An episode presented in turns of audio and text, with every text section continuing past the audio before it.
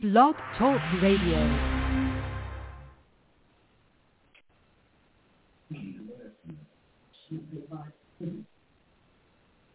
Y'all ready? Ready, ready. Ready. Let's do it to it. Coach.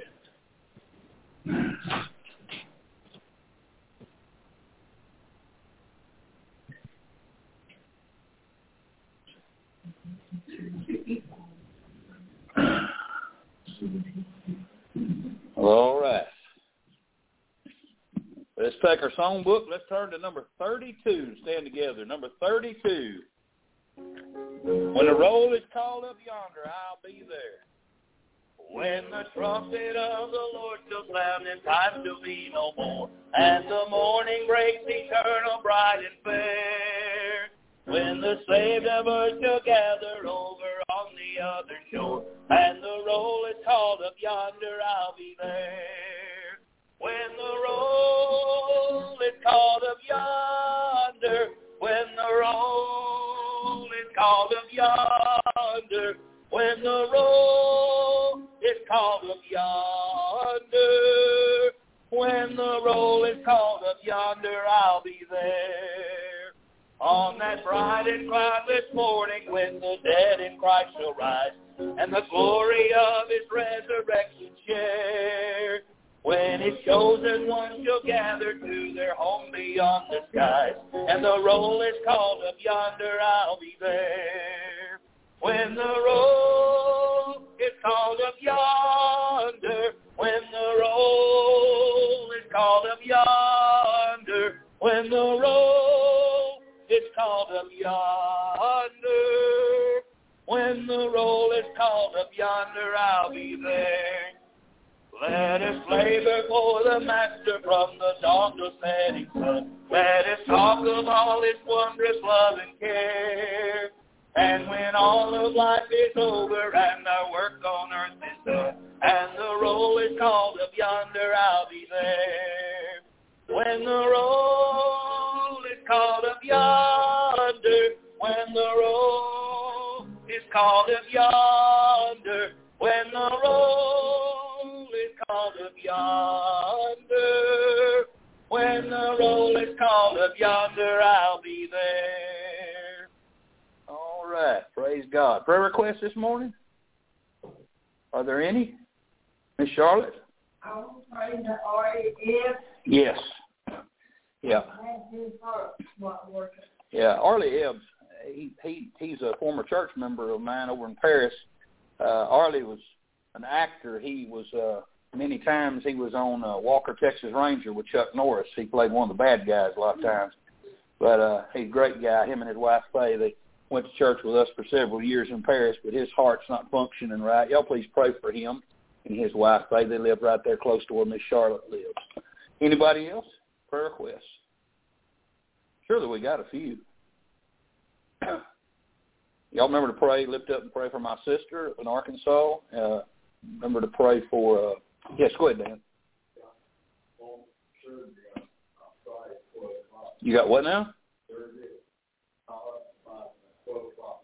Surgery in Tyler at 5 o'clock. At, 5 o'clock? 12 o'clock. Okay, on Friday. Yes, sir, brother. We would definitely be in prayer, be in prayer for that. Amen.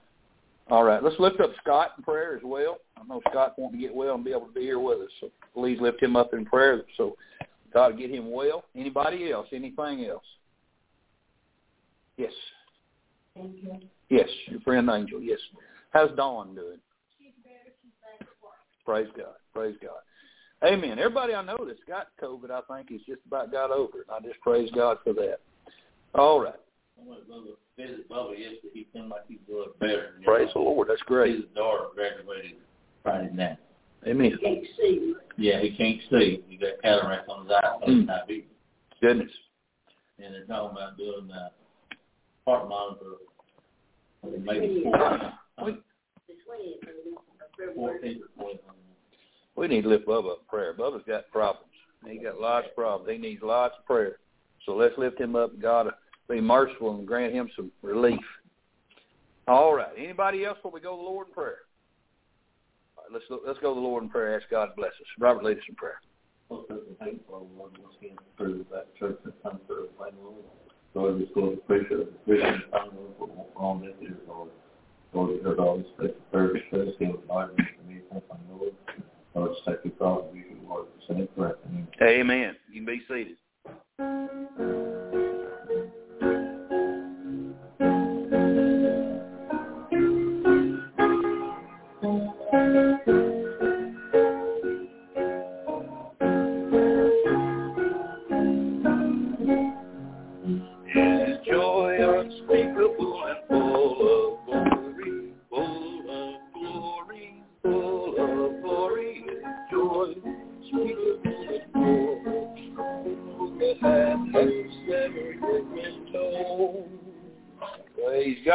All right, turn to 227.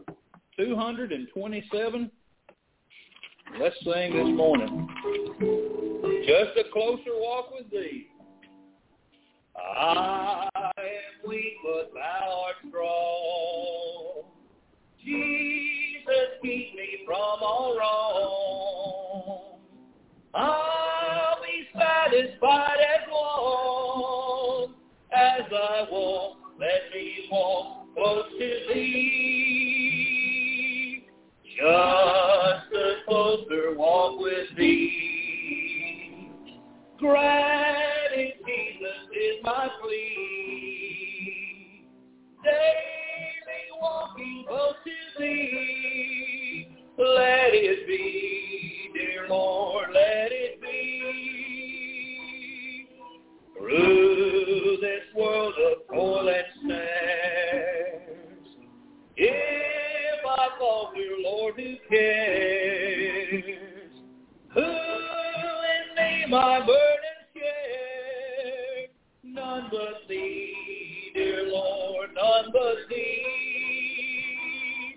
Just a closer walk with thee. Granted, Jesus is my plea. Daily walking close to thee. Let it be, dear Lord, let it be. When my people life is o'er, time for me will be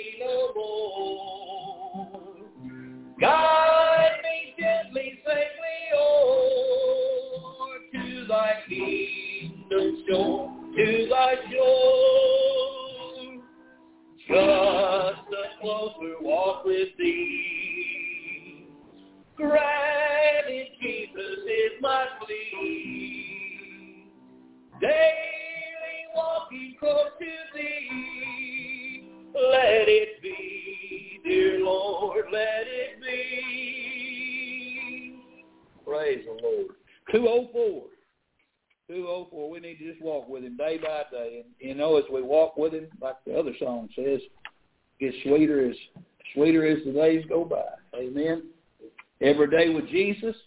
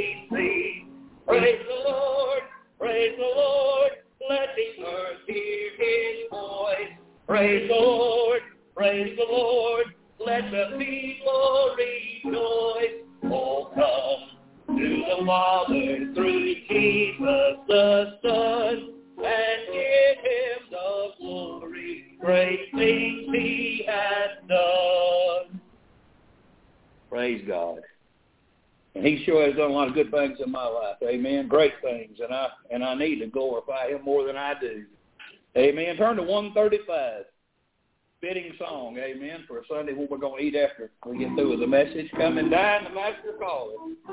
Come and dine. But that's not what Jesus is talking about. He's talking about spiritual food, amen. Jesus has a table spread where the saints of God are fed. He invites his chosen people come and dine. With his manna he does feed and supplies our every need. Oh, tis to sup with Jesus all the time. Come and dine, the Master calleth, come and dine. You may feast at Jesus' table all the time. He who fed the multitude turned the water into wine. To the hungry calleth now, come and dine. The disciples came to land, thus obeying Christ's command. For the Master called unto them, come and dine. There they found their heart's desire, and fish upon the fire.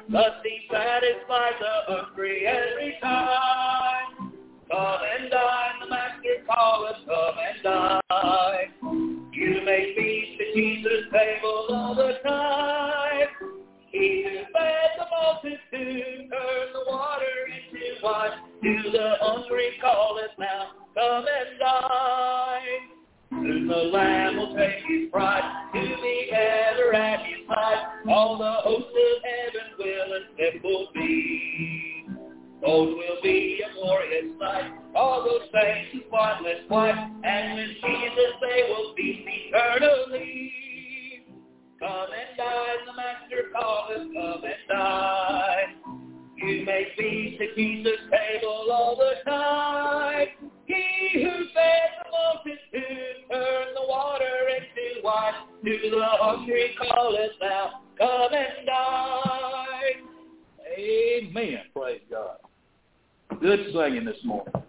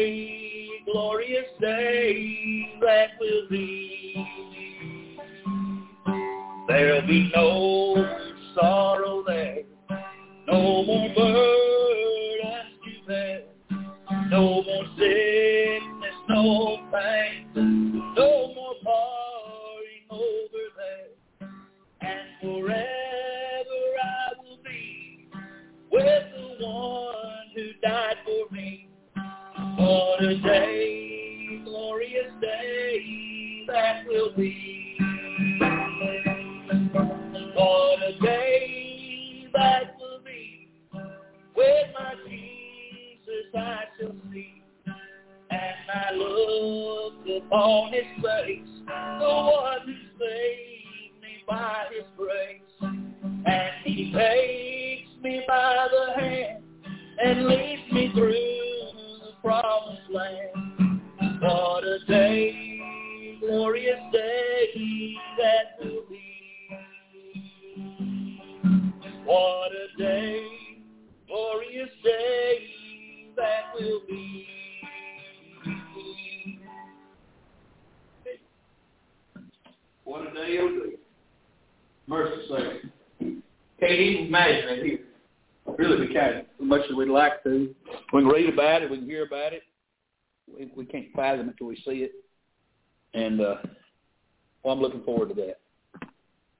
say. I'm really looking forward to seeing what heaven is going to be like.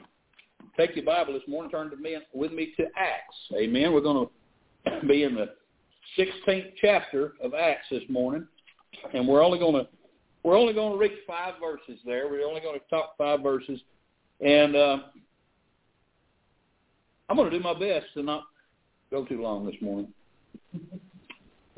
I know. Really serious about it, though. I'm to try real hard. Amen. I love y'all. No, I'm, I'm dead serious. I'm really to try not to go too long. I went light on my notes. I've, I've been going over the last couple of times. I've, I've been going about five minutes over, so I, I'll, I'll try to bring some of that back around and try to try to give you some of that back. Let's look at this morning in. Uh, let's see. I find the place. All right, let's turn to Acts 16, verses 1 through 5. Have you found that? Acts 16, 1 through 5. Let's read this morning. Then came he to Derbe and Lystra, and behold, a certain disciple was there named Timotheus, the son of a certain woman which was a Jewess, and believed, but his father was a Greek, which was well reported of by the brethren that were at Lystra and Iconium. Him would Paul have to go forth with him, and took and circumcised him because of the Jews which were in those quarters for they all for they knew all that his father was a Greek. And as they went through the cities, they delivered them the decrees for to keep that were ordained of the apostles and elders which were at Jerusalem. And so were the churches established in the faith and increased in number daily. Let's go to the Lord in prayer. Father in heaven, Lord, as we come before you this, this day, Lord, we need you. Lord, I need you this morning. Father, I, I pray that, Lord, that you'll, you'll help me in spite of my limitations this morning. Lord, I, I, I find myself this morning, Lord, not struggling, but Lord, not knowing just exactly how to approach all this. So, Lord, I ask you, please, to guide me. Please use me and help me, Lord, as you always do. Put myself in your hand. I'm your instrument. Do with me as you will. And Father, I'll be I'll be glad to praise you no matter the result. Lord, I pray that you'll touch some hearts today. Help us to see that, Lord, this life's not all about us.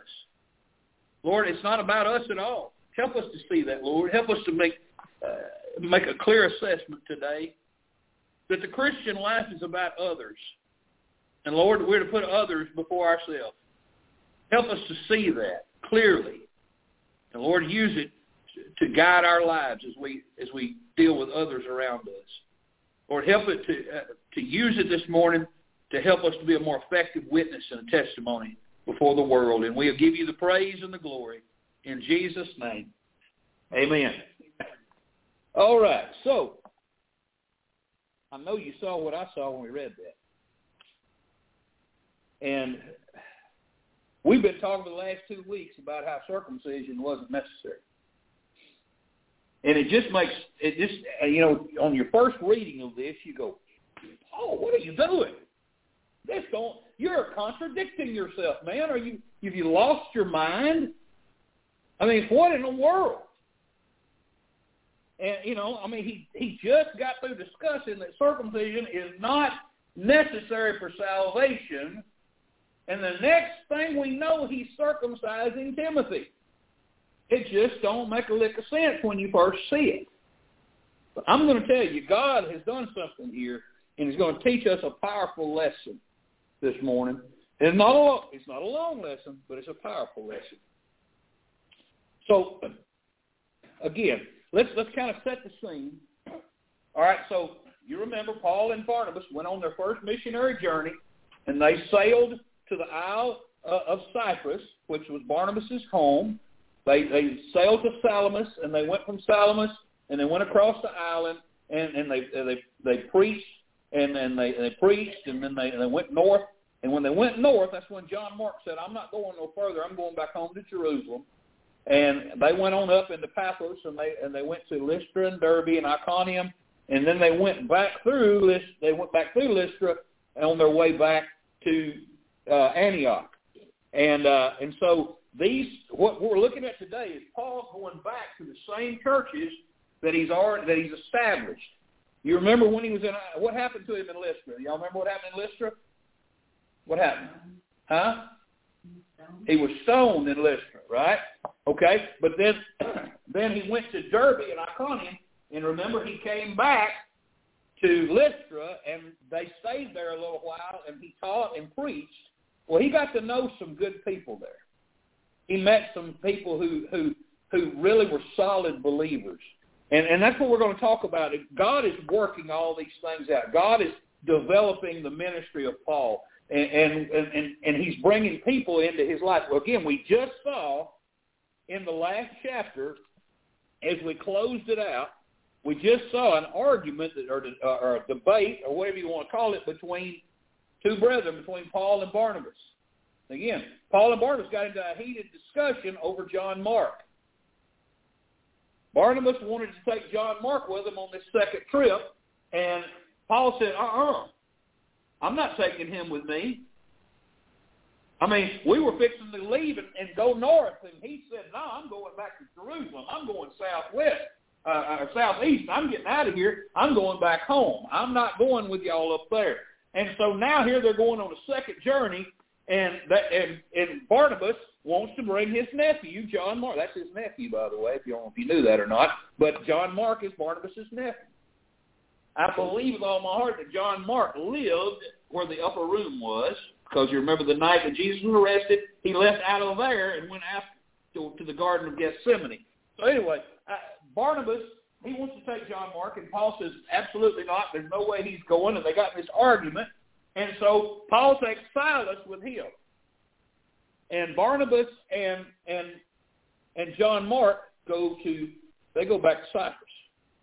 Now I don't know exactly what went on, but I'm assuming he was he took him back to where he lived, and there he was discipling him and, and training him and getting him ready to go on out on another missionary trip. But Paul and Silas leave out, and they go back to where they had been up in Iconium and Derbe and Lystra.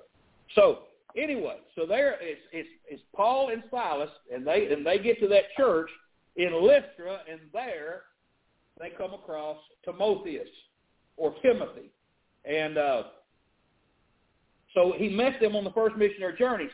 So I want to read to you uh, from Second Timothy one five. Now he's discuss, he's talking about he's talking about Timothy and what he knew of him. He said, "When I call to remember the unfeigned faith that is in thee." The unfeigned faith. You know some people have a feigned faith? You know that word feigned means fake or phony. Some people act like they're really, really spiritual people, really, really deep believers, and the truth of it is it's just putting on. There's lots of super spiritual people. Y'all know that, right? I've been in some churches where I sat down in a spot on a pew. First time I was ever there, and some super spiritual woman with a beehive hairdo or something come over and tell me I in her spot. You know. now she's super spiritual as she's at her spot. But anyway, no, I, I've been around some people who who wanted you to know that they were very spiritual. And those people I keep my eye on because the Bible tells us not to be proud. But how did I get on this? Anyway, un, unfeigned, fake. His wasn't. Paul said, when I met this boy, I remembered it was real.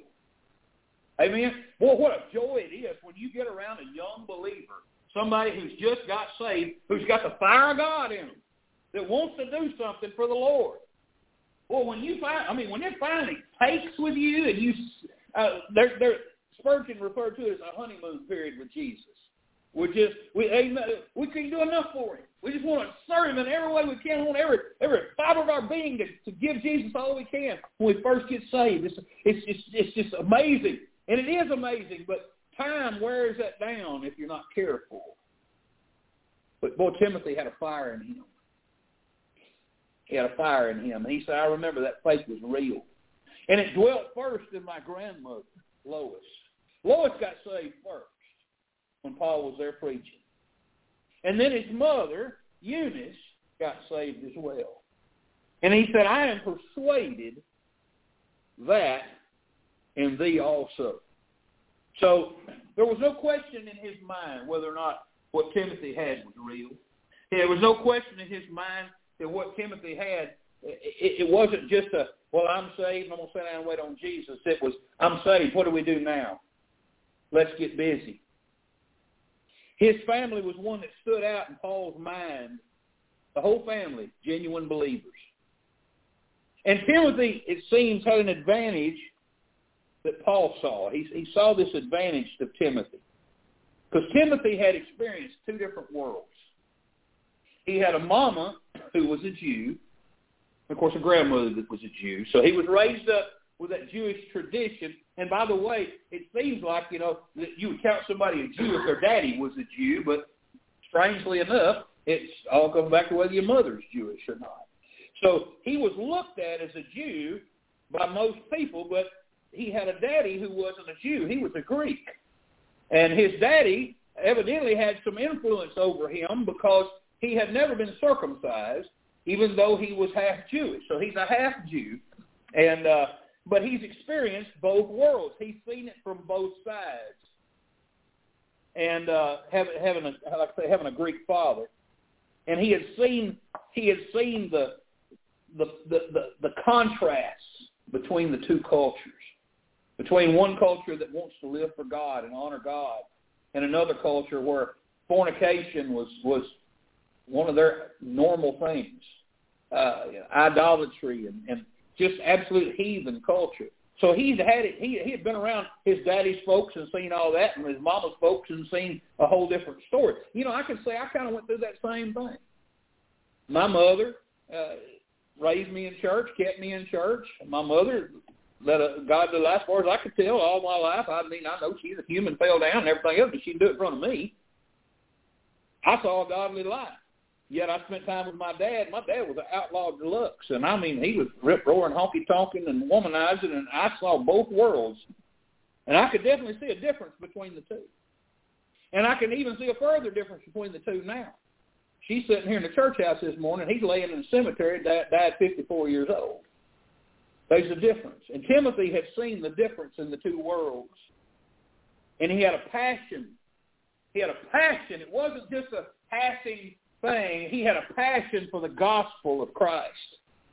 And he was eager to serve the Lord. He, he, was, he, he was like, if you've ever seen, uh, you probably haven't because they don't run dogs out here, but in Arkansas they, they run they run coon, well they run coon dogs, they run they run deer dogs, and boy you get ready to go hunting them dogs. I mean you got them on leashes, and they're just yanking and yanking and yanking on them collars. They're ready. Go go go go go. Let's go hunt. Let's go hunt. I mean they're ready. That's the way young believers ought to be. That's the way all believers ought to be.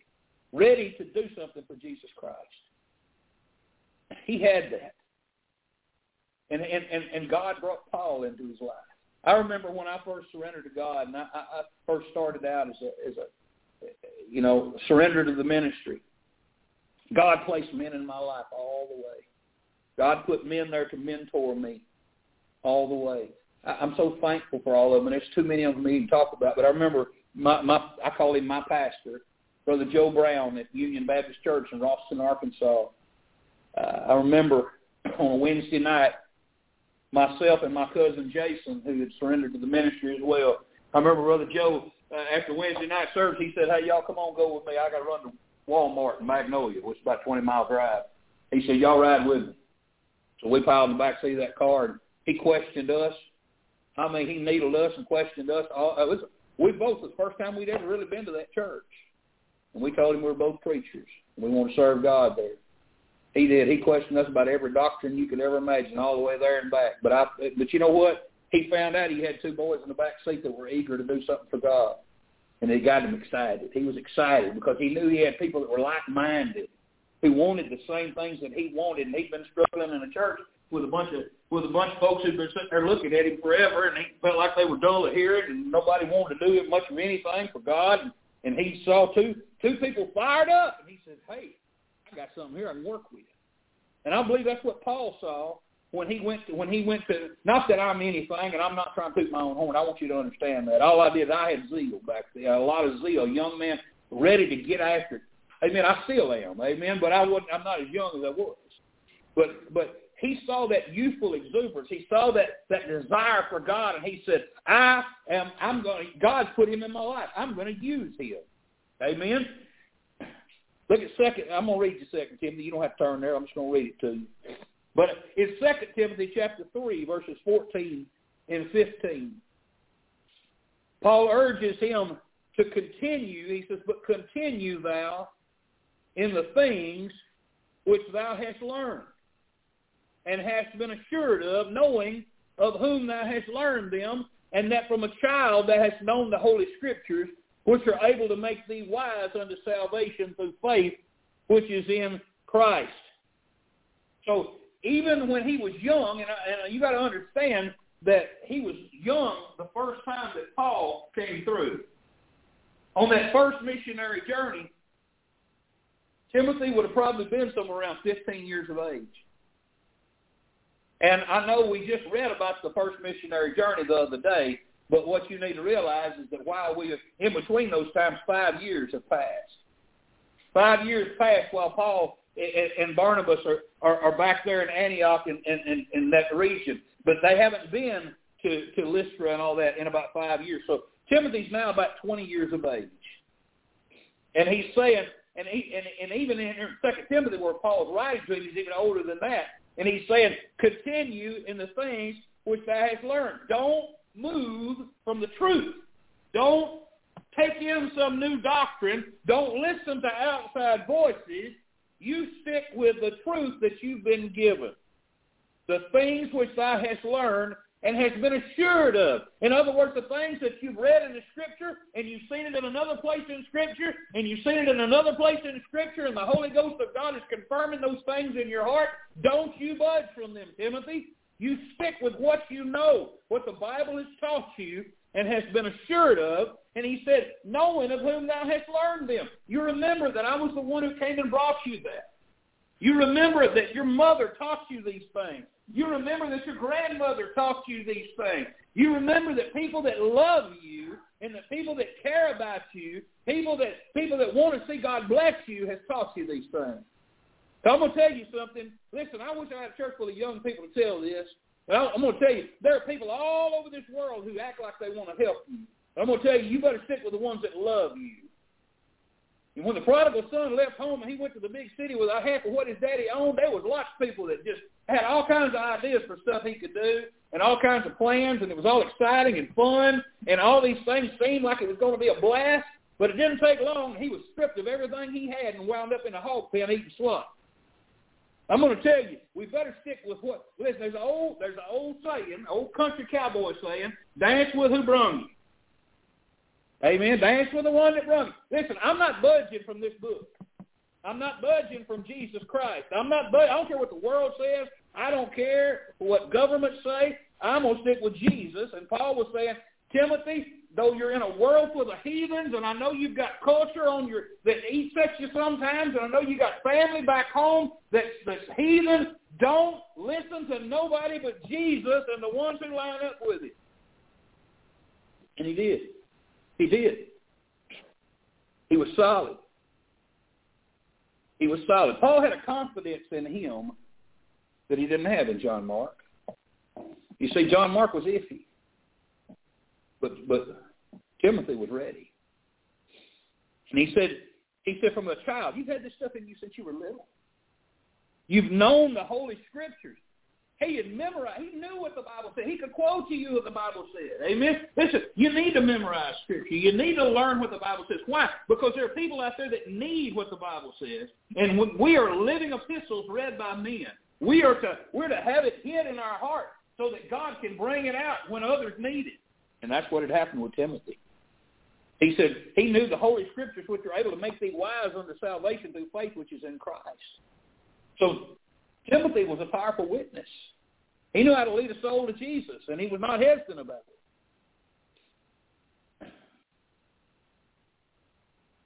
In Philippians chapter two, Philippians, by the way, eh, most of us most of us probably don't know, but the Bible is not written in chronological order. Do you realize that? Matthew, Mark, Luke, and John are not the first four books in the New Testament, even though they're placed there. They're not the four in chronological order. James is actually the first book written in the Bible. I mean, the New Testament. James is. But Acts is written about 62 A.D. Philemon, I'm sorry, not Philemon, Philippians is written in 62 A.D. So it's written right down the road on this missionary trip. Okay? So he's writing to the church at Philippi right after, soon after he's met Timothy and they've gone down there. And Paul is arrested. Okay? So I want you to read. This is written from jail to the church at Philippi, which they've just been to. And he's sending Timothy to them. And I want you to listen to what he says about Timothy. He said, Yea, and if I be offered upon the sacrifice and service of your faith, in other words, if I die in prison, I joy and rejoice with you all. For the same cause also do ye joy and rejoice to me. Listen, I know where I'm going. Amen. I, I, it's all okay. If I die, if I die in jail, fine.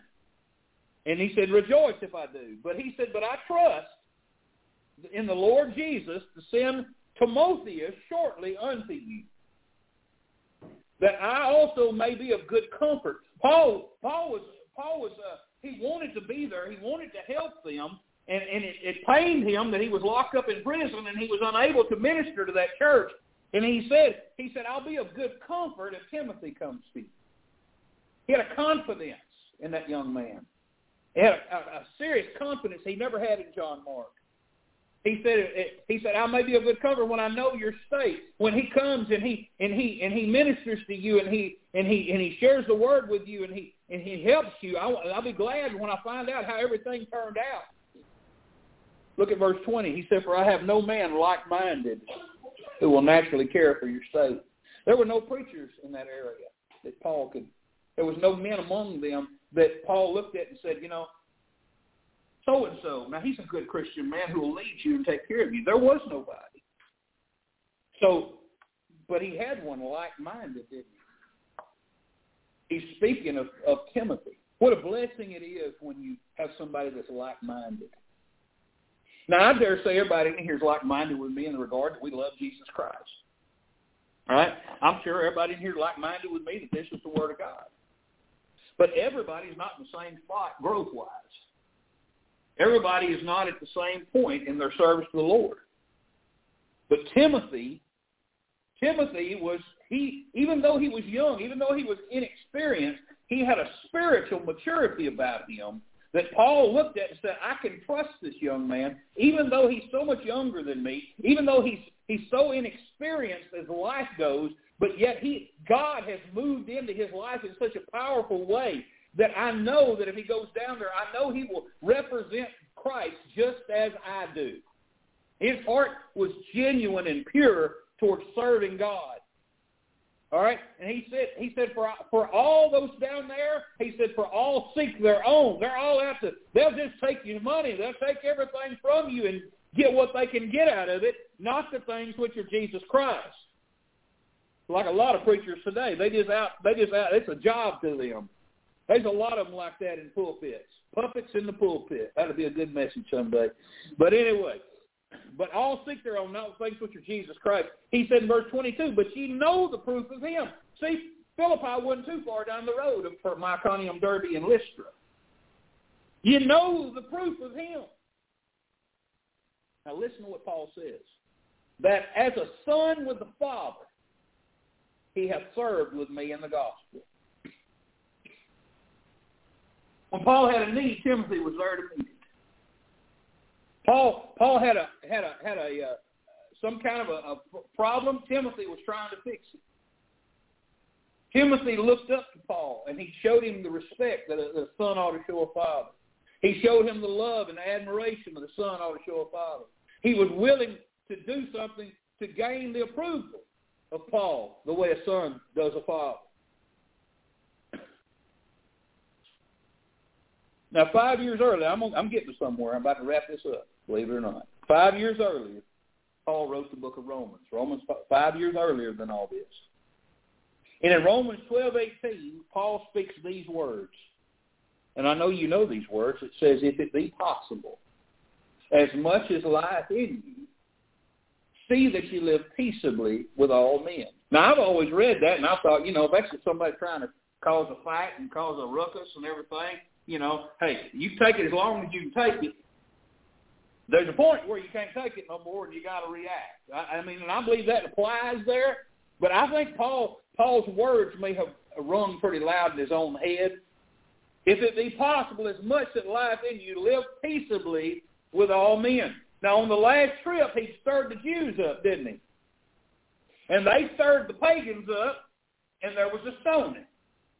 So there was a lot of hoopla and a lot of uproar and, and commotion and chaos on his last journey. And although it was not necessary for salvation, because his mother was a Jew, like I said, he was considered a Jew. And I said there were advantages to Timothy because he had seen life from both sides. But there was a disadvantage with his dual culture. The fact that he was never circumcised, though he was considered a Jew.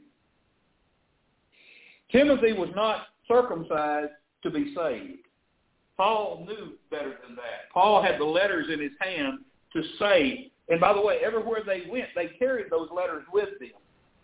Okay, because there were accusations everywhere. He had signed letters by from James and, and the other elders there at Jerusalem to prove to everybody. So he certainly was not being an absolute hypocrite and contradicting himself by circumcising Timothy.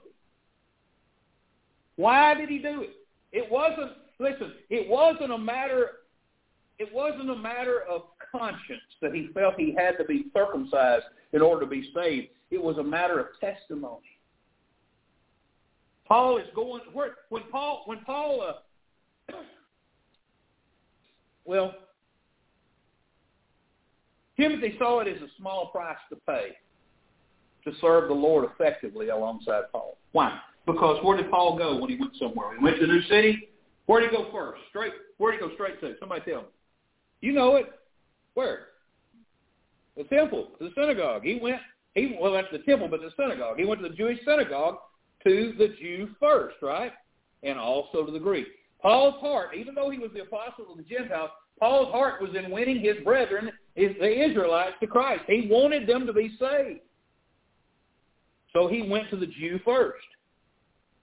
So in order to go to the Jews without controversy, he said, you know, these these Pharisees, they're not they're not going to go with you not being circumcised. They're not going to go. That that's going to give you a conflicting testimony amongst the Jews. It wasn't anything to do with salvation. It was just I don't want to cause any more commotion than we have to.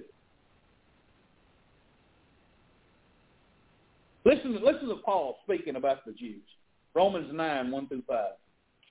He said, I say the truth in Christ. I lie not. My conscience also bearing me witness in the Holy Ghost that I have great heaviness and continual sorrow in my heart. For I, listen to these words, for I could wish that myself were accursed from Christ for my brethren, my kinsmen according to the flesh, who are the Israelites, to whom pertaineth the adoption and the glory and the covenants and the giving of the law and the service of God and the promises, whose are the fathers and of whom, as concerning the flesh, Christ came, who is over all God, blessed forever. Amen. Paul said, I wish I could die and go to hell and all, if all of them could be saved. That's a strong statement, my friends. Now, that's impossible because he doesn't come through the blood. But that was his. That's how much of a desire he had for them to be saved. I'd rather go to hell if y'all could all go to heaven. And it was that kind of a desire. He turned to Timothy and said, Timothy, I, I want I want my people to be saved. And they're your people too. And, and it's going to be a lot easier for them to listen to us if you'll take care of this matter. And Timothy said, well, let's just do it then because I, I, I want to serve God. I want to be effective for God.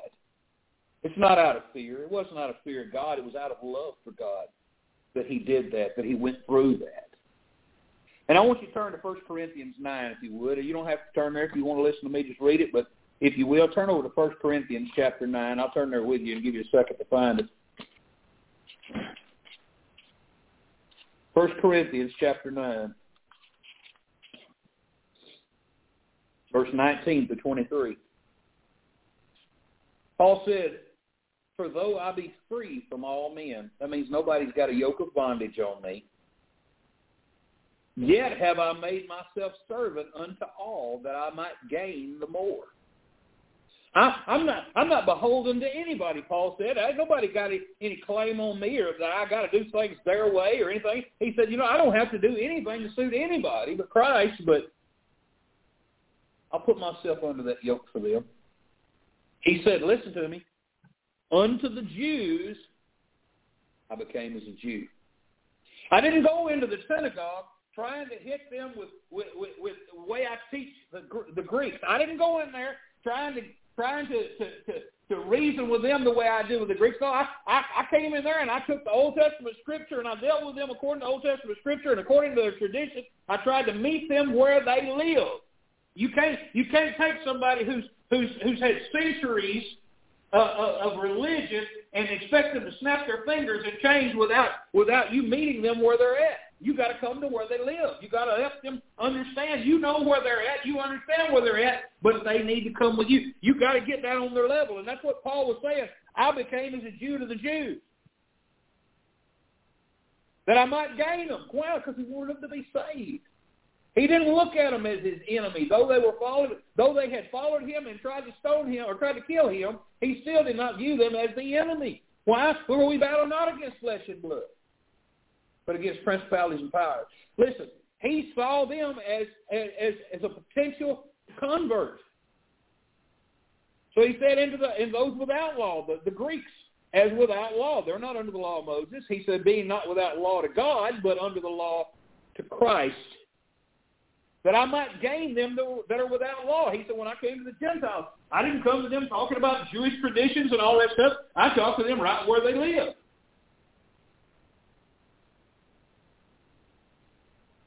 To the weak became I as weak. Humbled myself. Humbled myself. Got down on their level. Didn't didn't pull a high and mighty routine. You know, you know, you can try to witness to a child and you can get all philosophical and eloquent. You know, you ain't gonna get nowhere. Miss Shirley, I, bear, I guarantee you, you've tried to witness to. I'm telling how many kids over the years, and I guarantee you, you broke it down as simple as you could, didn't you? To to win a child, you got to become as a child. Amen. You got you got to reach them where they are at. And it's the same with culturally. You have to meet somebody. You have to show them, I'm willing to come to you to bring you out of where you're at. And that's what Paul was doing. It's all about, that's what this was all about. He said, I am made all things to all men, that I might by all means save some. And this I do for the gospel's sake, that I might be a partaker thereof with you. Paul was willing to endure whatever he had to endure that people might get saved. He didn't put any restrictions on God. He didn't say, God, I'll serve you, but not that. I'll serve you, but not that. Like the preacher I heard one preacher say years ago down in Georgia. He said, Lord, I'll go anywhere in the world you want me to go as long as I can see Stone Mountain from my front porch. Can't be like that. You got to be willing to do whatever God wants you to do, wherever God wants you to do, however God wants you to do it. First Corinthians 8, 4 through 13. We're about to close. He's speaking to them in chapter 8, the Corinthian church, as about eating meat sacrificed to idols. And that's because in the pagan temples, in some of those pagan temples, and those, uh, especially those were related to uh, to to sensual worship, things of that nature, where there were prostitutes in the temple and all that stuff. They would bring meat, large meat, I assume like a big roast or a brisket or something of that nature, and they would bring that into the room where they where they worship. And they would lay that up on the altar, sacrifice. And as soon as they were done in the room, somebody come in there and grab the meat, and they take it outside and they put it on the butcher block, and they start selling it off. That meat wasn't put on the altar and burnt. It was just, hey, y'all bring some meat. We got a meat. We got a, we got a butcher business going outside on on account of these worshipers. And it was a customary thing for people to go and buy their meat up at the temple. Now listen to how Paul addresses this. He says, as concerning therefore the eating of those things which are, that are offered in sacrifice to idols, we know that an idol is nothing in the world. I mean, it's just a piece of rock. We know that. We know there's no God inhabiting that stone. He said, and, and that there's no other, there's none other God but one. God's the only God. There's no other gods. You can call these things gods, but they're not really gods. He said, for those there be that are called gods, little g gods, whether in heaven or in earth, as there be gods many and lords many, but to us there is but one God, the Father, of whom are all things, and we in him, and one Lord Jesus Christ, by whom are all things, and we by him. Howbeit, Paul said, there is not in every man that knowledge. Everybody doesn't know that there's only one God, that there's that he that he, he alone is God. For some, with conscious conscience of the idol unto this hour, eat it as a thing offered unto an idol, and their conscience being weak is defiled. And again, he said to the weak, became as weak. So if they see somebody, uh, he he said, if they see so, so, so maybe a brother in the church said, "Hey, you know, I hear they got a pretty good real deal on on on ribeyes up there at the temple, and I think I'm gonna go up there and get some ribeyes for supper." And they bring them home, and somebody in the church said, "Where? Hey, man, y'all have ribeyes tonight? Where'd you get them?" Oh, I got them up there at the temple. They had a good price on them. Well, it might cause that brother to say, "You know what? I ain't going back to church more because people are gonna live like that. I ain't. Uh, I'm through with it." They they say they're saved, but they just living like the rest of the world. So get all that. You know, people have dropped like flies. They're looking for a reason to. And Paul knew that. Paul knew that. He said, I know it ain't nothing, but they think it's something. He said, but meat commendeth us not to God. Meat ain't got nothing to do with us coming to God. He said, for neither if we eat are we the better, neither if we eat not are we the worse. It ain't got nothing to do with our relationship with God. So Paul understands that. That's all superstition. He said, but take heed. You better pay attention, lest by any means this liberty of yours become a stumbling block to them that are weak. You know, that'd be like a Christian saying, you know, hey, they got steak and lobster for five dollars on the lunch break down at the strip club. We just we're gonna close our eyes and eat. It'd be all right. You think anybody have a problem with that? I think so. You might say, well, we didn't look. We didn't look. We weren't looking at the women in there. We was just eating our steak and lobster, and we got right out of there. But you know what? It might cause somebody else to I ain't going to church with you. believer ain't got no business mingling with the wicked.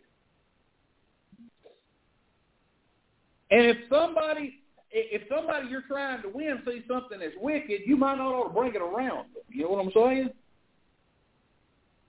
Even if it ain't. So he said, you better pay attention lest this liberty of yours. Hey, listen, I Paul said I got liberty. If I want to go up there and get me a, a get a, get a rib roast, standing rib roast, bring it home and cook it and eat it, it ain't going to hurt me or anybody else because we know that ain't nothing but a rock sitting up there that some people are bowing down to. But I'm not going to let that keep me. I'm not going to let that be a detriment to my witness. So you know, you know what? Eating that cheap meat is not worth people going to hell. And Timothy said, this little surgical procedure is not worth all them Jews going to hell over. So if I got to go through a little pain in order they don't endure pain forever, it ain't that big a deal. That's where Timothy was at. That's called sacrificing to Christ. Did it have anything to do with his Christianity? No, none. None. It had to do with his effectiveness as a witness. Let me finish up with Paul here. He said, for if a man, because he said, take, take heed. He said, for if a man see thee which hath knowledge, sit at meat in the idol's temple, shall not the conscience of him which is weak be emboldened to eat those things which are offered to idols?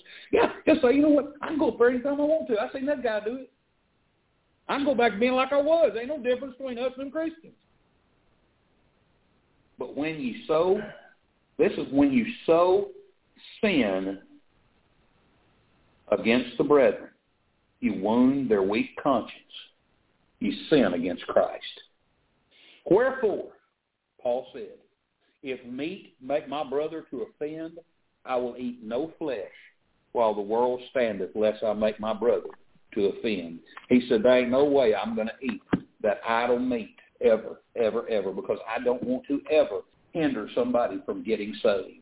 And I'm going to tell you, I don't know that there's anything in your life that would hinder somebody from getting saved. But but God forbid that we allow something to be a detriment to our witness. God forbid that we that even though we have liberty in the Lord, that we shouldn't take that liberty with pride and say, you know what, I'll do whatever I want to. If it keeps somebody else out of heaven. We ought to. We ought to be a Timothy and be conscious of others and their and their need for Christ. This life's not about us. It's about others. We only got a short period of time to minister to others. When we get to heaven, Christ is not going to ask you how good you were to yourself. I see a lot of talk about loving yourself and being good to yourself and all this stuff for yourself. And that's fine. You should you should you should love yourself. And you should be good to yourself, but not at the detriment of others. Not if it hurts others in the faith. Thank God Paul brought Timothy. I mean, God brought Timothy to Paul. Amen. Would God that he'd send us some Timothys to this place. Amen. Let's stand together. We're going to sing a song of invitation. We're going to turn to number 408. We'll have a word of prayer before we do.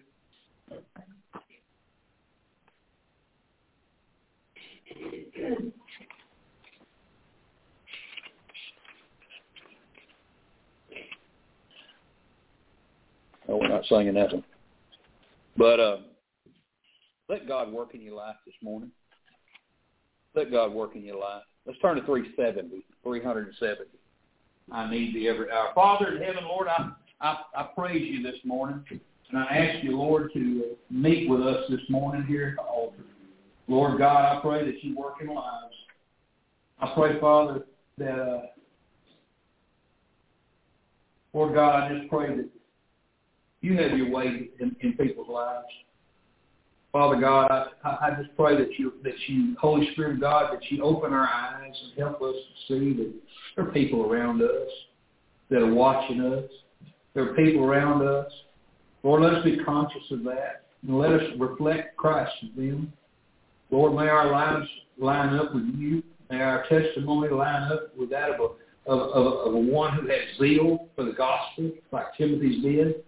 Lord, may we be a, a blessing and a tool, an instrument that you're able to reach down and use. Lord, just like you did Paul, just like you did Timothy.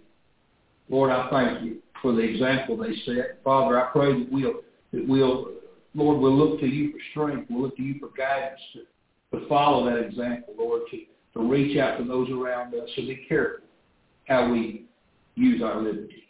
Father, I pray you bless the invitation now. I pray, Lord, that Lord, you do work in amidst uh, in our midst, Father. We'll give you the glory and the praise for it. In Jesus' name. Amen. What number did I tell you? Three seven. Three seven. Oh.